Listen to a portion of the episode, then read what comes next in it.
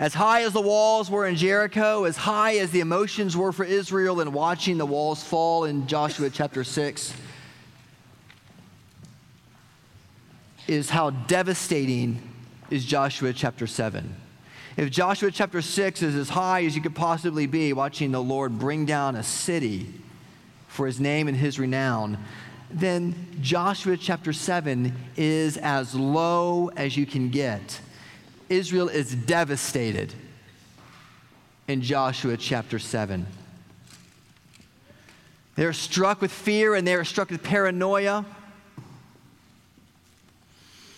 And it is so bad that they think maybe the conquest won't even happen. And God wants to teach Israel and you three things in Joshua chapter 7. These three things are the things that Achan missed. And because he didn't understand these three things, Achan was on the wrong footing altogether. The three things are that sin is cunning, sin is communal, and sin has consequences. It's cunning, it's communal, and it has consequences. So if you would, please stand with me as we read from Joshua chapter 7. This is the word of the Lord. But the people of Israel broke faith in regard to the devoted things. For Achan, the son of Carmi, the son of Zabdi, the son of Zerah of the tribe of Judah, took some of the devoted things, and the anger of the Lord burned against the people of Israel. And Joshua sent men from Jericho to Ai, which is near Beth-aven, east of Bethel, and said to them, "Go up and spy out the land." And the men went up and spied out Ai. And they returned to Joshua and said to him, "Do not have all the people go up, but let about 2,000 or 3,000 men go up and attack Ai. Do not make the whole people toil up there, for they are few." So about 3,000 men went up there from the people, and they fled before the men of Ai. And the men of Ai killed about 36 of their men and chased them before the gate as far as the Shebarim and struck them at the descent. And the hearts of the people melted and became as water. Then Joshua tore his clothes and fell to the earth on his face before the ark of the Lord until the evening, he and the elders of Israel, and they put dust on their heads. And Joshua said, "Alas, O Lord God, why have you brought this people over the Jordan at all to give us into the hands of the Amorites to destroy us? Would that we have been content to dwell beyond the Jordan. O Lord, what can I say when Israel has turned their backs before their enemies? For the Canaanites and all the inhabitants of the land will hear of it and will surround us and cut off your name from the earth. And what will you do for your great name?" And the Lord said to Joshua, "Get up. Why have you fallen on your face? Israel has sinned. They have transgressed my covenant that I commanded them. They have taken some of the devoted things. They have stolen and lied and put them among their own belongings. Therefore, the people of Israel cannot stand before their enemies. They turn their backs before their enemies because they have become devoted for destruction. I will be with you no more unless you destroy the devoted things from among you. Get up, consecrate the people and say, 'Consecrate yourselves for tomorrow, for thus says the Lord God of Israel, there are devoted things in your midst, O Israel. You cannot stand before your enemies until you take away the devoted things from among you. In the morning, therefore, you shall be brought near by your tribes, and the tribe that the Lord takes by lot shall come near by clans, and the clan that the Lord takes shall come near by households, and the household that the Lord takes shall come near man by man. And he who is taken with the devoted things shall be burned with fire, he and all that he has, because he has transgressed the covenant of the Lord, and because he has done an outrageous thing in Israel." So Joshua rose early in the morning and brought Israel near tribe by tribe, and the tribe of Judah was taken. And he brought near the clans of Judah, and the clan of the Zerahites was taken. And he brought near the clan of the Zerahites, man by man, and Zabdi was taken. And he brought near his household, man by man, and Achan, the son of Carmi, the son of Zabdi, the son of Zerah of the tribe of Judah was taken. And then Joshua said to Achan, my son, give glory to the Lord God of Israel and give praise to him, and tell me now what you have done. Do not hide it from me. And Achan answered Joshua, truly I have sinned against the Lord God of Israel, and this is what I did. When I saw the spoil, a beautiful cloak from Shinar and 200 shekels of silver and a bar of gold weighing 50 shekels, then I coveted them and I took them. And see, they are hidden in the earth inside my tent with the silver underneath. So Joshua sent messengers, and they ran to the tent, and behold, it was hidden in his tent with the silver underneath. And they took them out of the tent and brought them to Joshua and to all the people of Israel, and they laid them down before the Lord. And Joshua and all Israel with him took Achan the son of Zerah, and the silver and the cloak and the bar of gold, and his sons and daughters, and his oxen and donkeys and sheep, and his tent and all that he had. And they brought them up to the valley of Achor.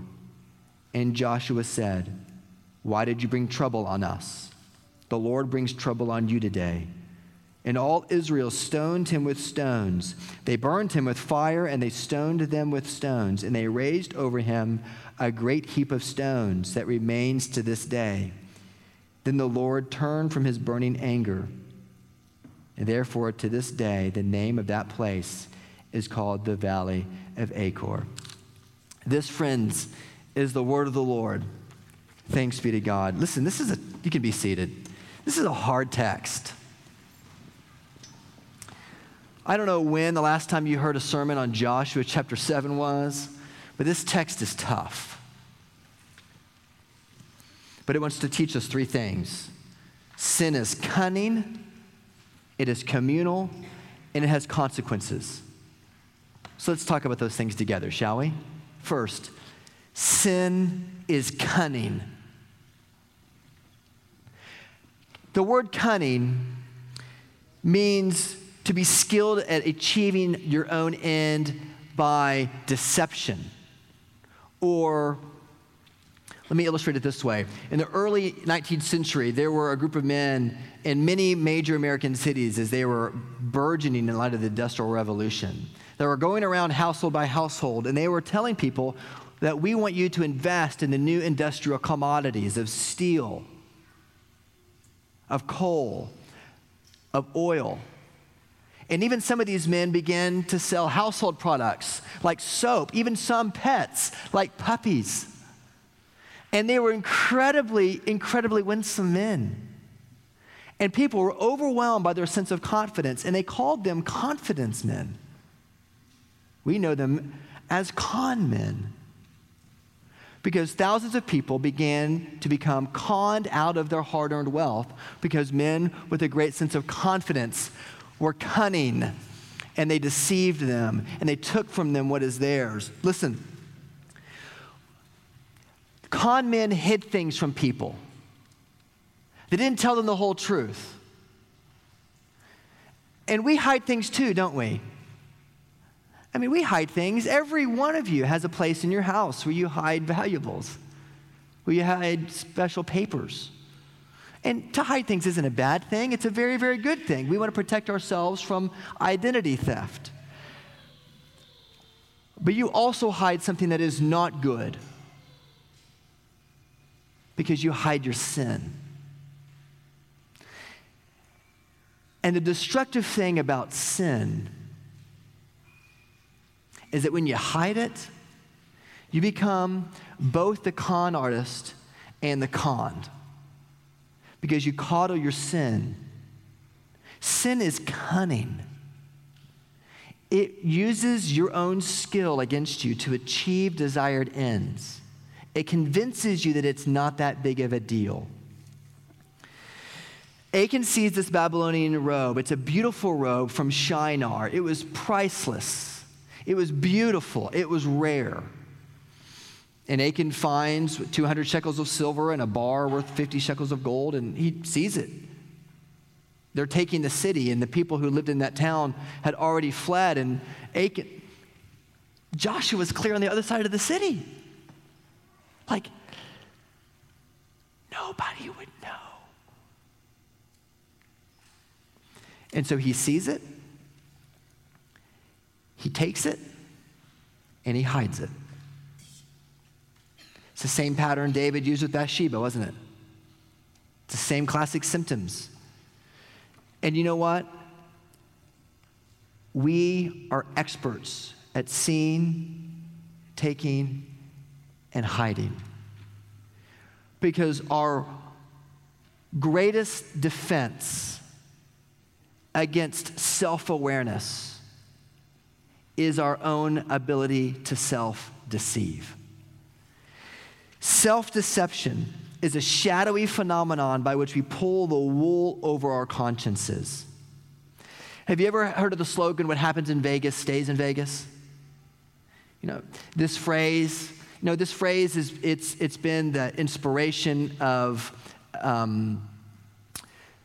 the Hangover series of movies. It's been the inspiration for rock groups to produce songs. It's even Laura Bush has quoted this very famous phrase in one of her speeches. It is the only marketing campaign that I know of that is actually banned. Well, that's not true. There are others, I'm sure. But it is banned from Super Bowl commercials. Did you know that? Interesting, isn't it? That phrase turned 10 not long ago, and when they were trying to create this phrase, they created it in the back room of a marketing company in Las Vegas to try to create a way for us to get millions of people to come to Sin City, to come and gamble, to come and enjoy, to try to help Las Vegas be the place where what happens in Vegas stays in Vegas. And I want you to listen to the rationale that this marketing team put together. This is what they said in that boardroom. It is so true of my own heart with regard to sin and of yours. The emotional bond between Las Vegas and its customers was freedom. Freedom on two levels. Freedom to do things and see things and eat things and wear things and feel things. In short, the freedom to be someone we could not be at home. And freedom from whatever we wanted to leave behind in our daily lives. Just thinking about Vegas made the bad stuff go away. And at that point, the strategy became clear. Speak to that need. Make an indelible connection between Las Vegas and the freedom that we all crave. But of course, there's a problem, isn't there? It's not true. Nothing stays hidden. But yet sin is so cunning that it convinces you to pull the wool over your consciences and to hide it, just like Achan. We deny, we suppress, we minimize what we know to be true. We assert, we elevate what we know to be false. We beautify ugly realities, and then we sell ourselves the beautified versions. We become our own dupes. The con man and the conned in the same body, playing the role both of the perpetrator and of the victim. Listen, we know the truth, and yet we don't know it because we persuade ourselves of exactly the opposite. We actually forget that certain things are wrong and that we have done them. And to the extent that we are self-deceived, we occupy a twilight zone in which we make up a reality as we go along. Friends, hear me. We live in a twilight zone that says the shortest distance between 2 points is a labyrinth, a complex maze of self-justifications that get us where we want to go. Because sin is so, it has you. It grips your heart like a snake, and it slowly squeezes so you do not feel the pressure. Sin is cunning. Self-deception is our strongest drug abuse. It is a narcotic. And it numbs us, it tranquilizes us, it disorients us, it suppresses our spiritual central nervous system. So much so that what's devastating about it is that it makes us tone deaf to God's grace so that we don't understand or hear God's grace, nor do we recognize his work in the performance of other people. Eventually, we make ourselves so biblically unmusical, so biblically illiterate, that we don't even hear the notes of the gospel at all altogether. One writer has said that moral beauty begins to bore us, and the idea that the human race needs a savior sounds quaint. Because of our self-deception, our lack of consciousness, our sins, we become deaf, tone deaf to God and to his grace. It's cunning. Sin looks beautiful, but it's a lie. And listen, the heart of sin is the persistent lie that sin is not that big of a deal. And it's the refusal to tolerate it. And the reason why in our service, for example, we have a confession of faith, which for some of you feels very strange, kind of feels weird to confess your faith, is because we are trying to help each other give voice to what is true of our hearts. Because the more honest you are with the depth of your sin, listen, that is not discouraging. That is wonderfully healing for you, because that means that the beauty of Jesus is even greater. Because look what he has had to bridge to bring you to himself. People are striving for liberation all over the place in Oklahoma. Listen, Oklahoma is becoming very much like when Lauren and I lived in Princeton, New Jersey. Owasso feels much more like Princeton now than it did when we first moved here 5 years ago. People are not afraid to tell you that they don't go to church anymore. They're not afraid to tell you that they don't believe in anything. I mean, even just this morning, I met a man who has a Muslim father and a Christian mother, and he doesn't believe either one of them. And we tend to pursue liberation in all these other ways. But listen to me, if you do not pursue liberation in the work of Jesus for you, the only one who could be perfect for you to live the life you couldn't live and die the death you should have died, then you're leaving your liberation up to yourself, your own naked, vulnerable self. And do you want that kind of pressure? Your situation is far worse. The gospel teaches us that sin is cunning. And it teaches us that we have no hope without the work of Christ. And it's fierce and it's honest.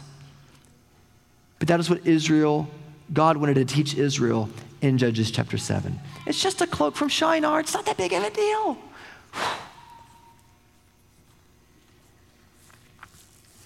Why do alcoholics go through years of self-denial? Why do men who beat their wives talk about it in a euphemistic way as though it's not that big of a deal? And why do wives who are beaten by their husbands go back to him again and again? Because they believe the lie they've told about why that happened. It is self-deception. Sin is cunning. You have to call it what it is. Do not pull the wool over your eyes. Let the gospel raise the wool up to see us in all of our sinfulness and to see the beauty of Christ in all of his glory. Søren Kierkegaard said that the consciousness of sin is the essential condition for understanding Christianity.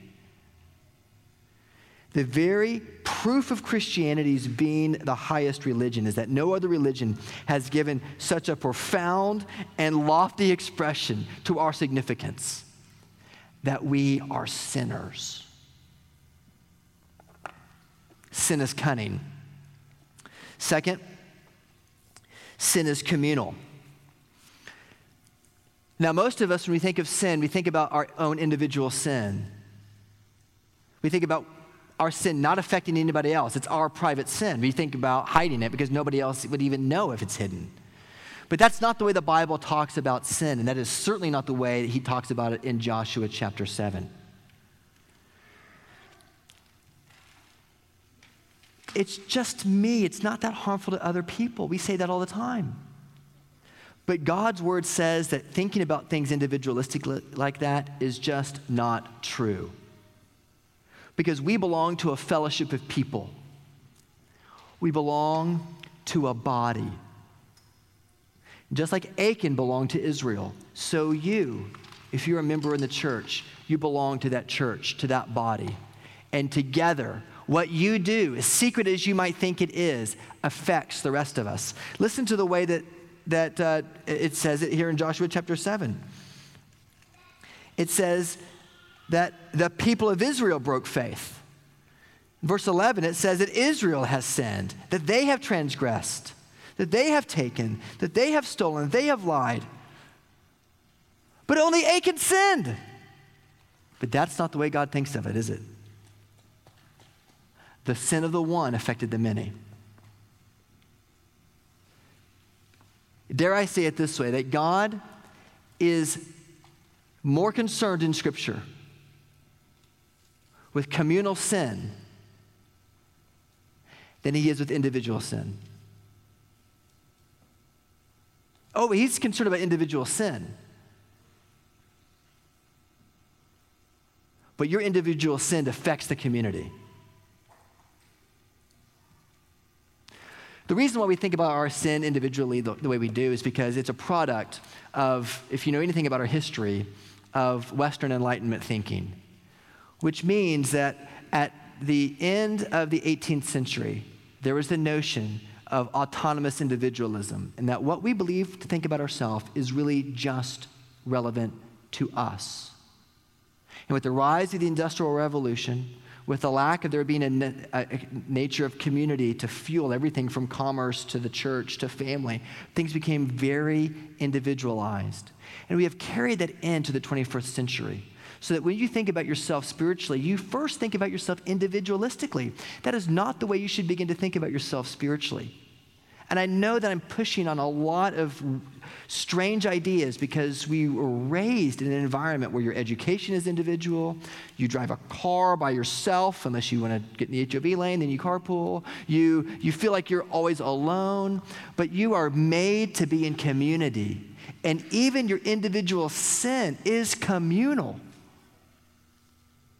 And we say, well, that's just not fair. And we want to bicker about it with God. But God's word is very clear. To think about your sin individualistically is to think about your sin incompletely.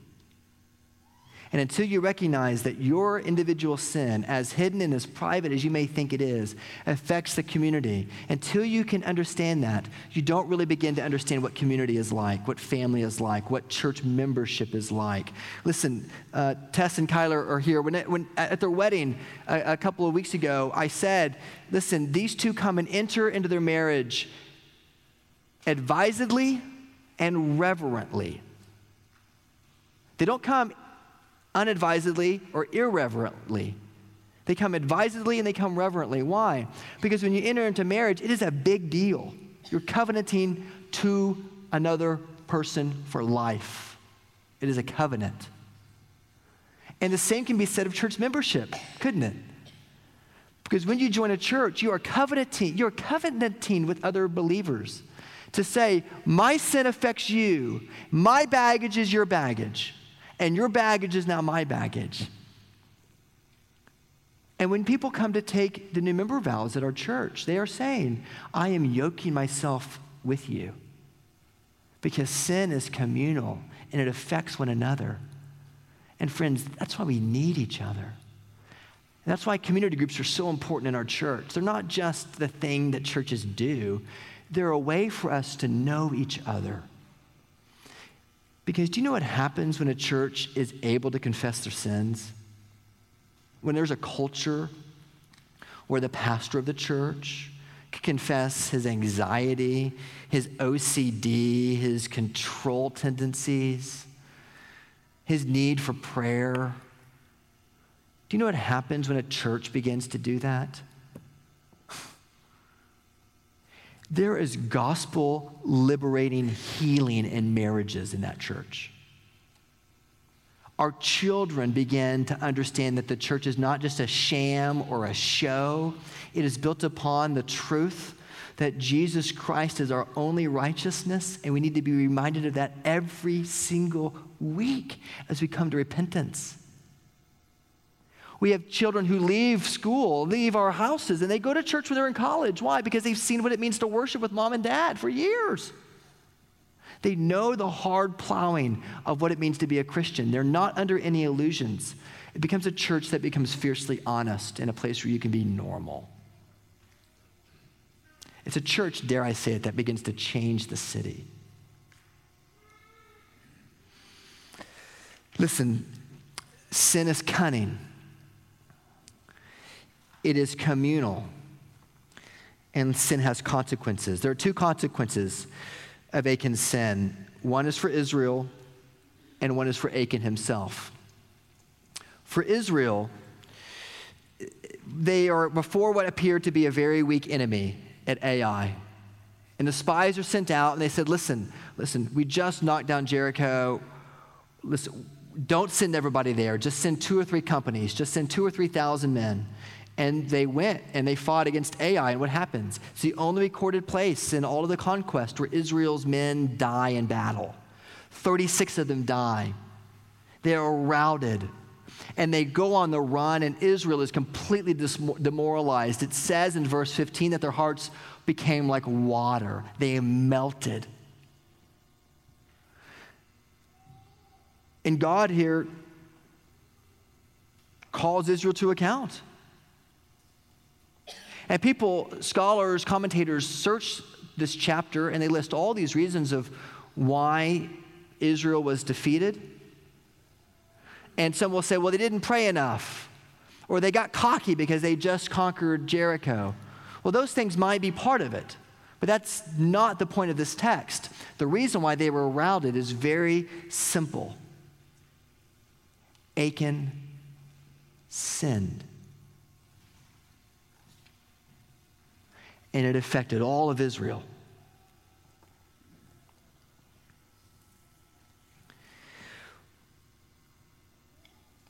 Let me paraphrase what one commentator has said, and I want to read these words very carefully. They're strong words, so hear them. Would it be going too far to say that the apparent absence of God in various segments of church today may be due to our unwillingness to purge evil from our midst by the costly exercise of church discipline? Generally, the contemporary church errs on the side of laxity. Our problem is that we prefer the tolerance of men to the praise of God. Church what? Church discipline? That may be the first time you've ever heard of that in the church. Whenever somebody joins the church, you see, they are joining a church and they are coming under the discipline of the church. That is, that they are agreeing to submit themselves to the elders of the church that the Lord has called. And they are agreeing to be held accountable, both for what they believe and for what they do. And the Bible assumes that every growing Christian is a member of a church where the gospel is preached. And the elders of this church have 2 primary responsibilities. We have 2 responsibilities: to guard our people and disciple them in what they should believe, and to hold one another accountable in our morals, what we do. And it is a great temptation, even of the elders of the church, to say, oh, just, it's okay if you're persisting in sin. We don't want to talk about it. Just come. Just come fill the seats. But that's not what God's leaders are called to do. And yes, there are examples of abuses of church discipline. You perhaps know of some stories of the abuse of church discipline. But it is part and parcel of being a member of the church. In fact, every one of us are under church discipline when you hear the gospel preached and you're convicted of sin, even as I am. And every one of us are under the discipline and admonition of the Lord when you come to the Lord's table in just a minute, because not everyone can come, only those who have a professing relationship with Jesus. But church discipline is assumed. And one of the scourges of the church today, one of the greatest challenges of the gospel going forth in the church today are not people changing churches. There are perfectly good times for people to change churches. I'm not talking to those of you who are transitioning to a new church. But the scourge of our existence as Christians in this part of the country is church shopping. And what I mean by that is that we go to one church for whatever reason, and then we go to another, and then we go to another, and we go to another. Do you go to church? Of course. But over time, you drift between churches, and you try the latest one. And churches are being planted all over the place, which is wonderful. And we've planted our own, and we're going to continue to plant churches. It's great. But you miss with the heart of what it means to be a people together. Because your sin affects me, and my sin affects you. And we are in this thing together. In Joshua chapter 7, assumes that God's covenant people are operating and doing life and growing in the gospel together, which is why coming to worship is so important. Not because I care how many people are here or because the elders are counting noses. The deacons do that. No, but because we want you here, because there are only certain aspects of the gospel that I can see, that my children can see, that each other can see, because you're here. Your story is so different than mine. We need each other here in the voices as you sing, in the beautiful sound, the reverberation of our voices. We need you here in worship because it is like fine wine. Over time, you get healthier as you drink it in moderation. You get healthier. Sin is cunning. Sin is communal. And sin has consequences. It not only had consequences for Israel, but it had consequences for Achan. It's clear that God's judgment was severe in this matter, isn't it? It says that Achan transgressed the covenant of the Lord. It wasn't that he took 20 shekels of silver, a 50-shekel bar of gold, and a coat. Verse 15 says that he transgressed the covenant of the Lord because he had done an unrighteous thing in Israel. And we say to ourselves all the time, listen, it's not that bad. Why? Listen, God doesn't notice the little things. And we make little sleepy statements like, it's just one more time, it's going to be okay. And I'm saved by grace. May grace abound, so I can just do it. Nothing is hidden. And God is holy. And he requires perfection. And he wants you to be holy like him. And of course, we can't be perfect. We've already messed it up. But Achan was taken. And it doesn't just say his name was Achan. It says that he was Achan, the son of Carmi, the son of Zabdi, the son of Zerah, of the tribe of Judah. He was attached to his family, to his tribe, to his people. And so, friends, are you. Man, if you're struggling with a hidden sin and nobody in this room knows about it, and the Holy Spirit is weighing on you, please confess it. Confess it to someone that you know. And if you don't have anybody that you know, please call me and confess it to me so that you will hear the liberating joy. You will experience the joy of God's forgiveness. Confess it. Girls, if you're confessing, women, if you're struggling with a sin, confess it to another woman. If you have nobody to confess it to, call Lauren or call Carol. Confess it. If you're struggling with pornography, men, confess it. Say it. Get it out. Do not let it out of your sight.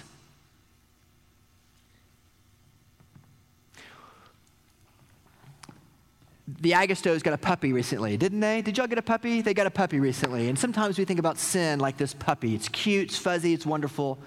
But sin is not a puppy. Yeah, its teeth are a little sharp, and it has... Sin is like a diamondback rattlesnake.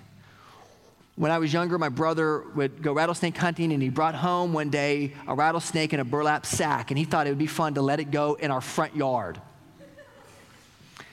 So he called my mother out and said, "Hey, Mom, I've got a present for you." And he let this rattlesnake out in the front yard. And I ran and got all my friends. And for like 30 minutes, I was the coolest kid in the town because I had the brother with the rattlesnake in the yard. And they all came over and we were looking at it and we're poking at it with a stick.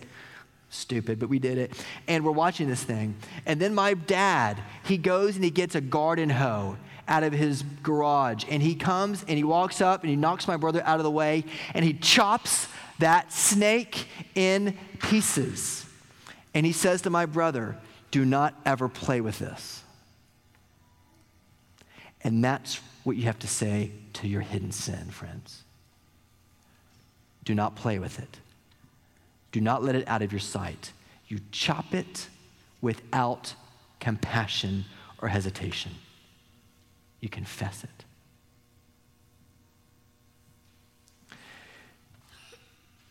What happened with Achan was that Achan was excommunicated from the people of Israel.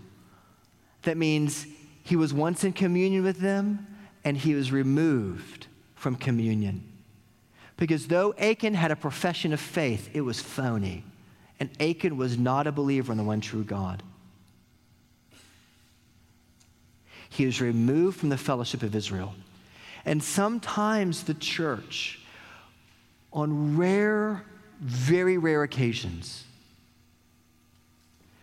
when they go through the process of church discipline with somebody who is unrepentant,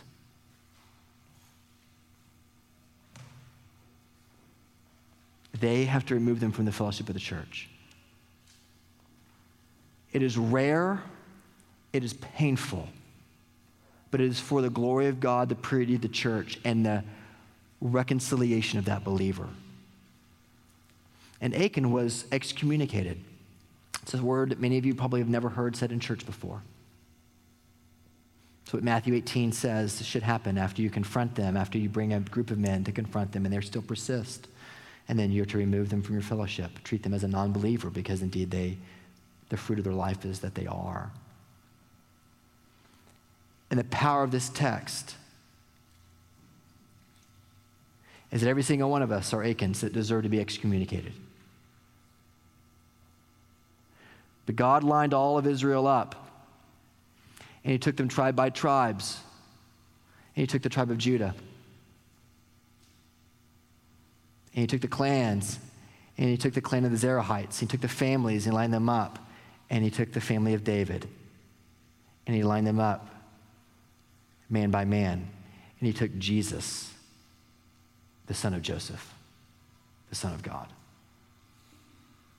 And God the Father excommunicated his son for you. Banished Jesus outside of the city, and they hung him on a pike to die. Jesus Christ was excommunicated so that you might be brought into communion with him. And they piled up stones on Achan, and they made a memorial so that whenever you saw this pile of stones, you'd remember the holiness of God, and that sin is cunning, it's communal, and has consequences. Would anybody ever remember? Well, God remembered, because 700 years later in the book of Amos, this is what Amos wrote: "I will allure her and I will bring her into the wilderness, and I will speak tenderly to her, and there I will give her her vineyards, and I will make the valley of Achor, where Achan was stoned, a door of hope." If you're still hiding sin, then today is your day of trouble. If you have unconfessed sin, then you are in the abyss. If you haven't confessed it, you're in the valley of trouble. But today could be your day of hope if you walk through the door of hope, as Amos says. The valley of Achor today, friends, in your hidden sin, can become the doorway of hope. There's a church in Jackson, Mississippi. old church called First Presbyterian Church, who decided that they would go back through the history of their church and look and see if they had ever codified racism in their church.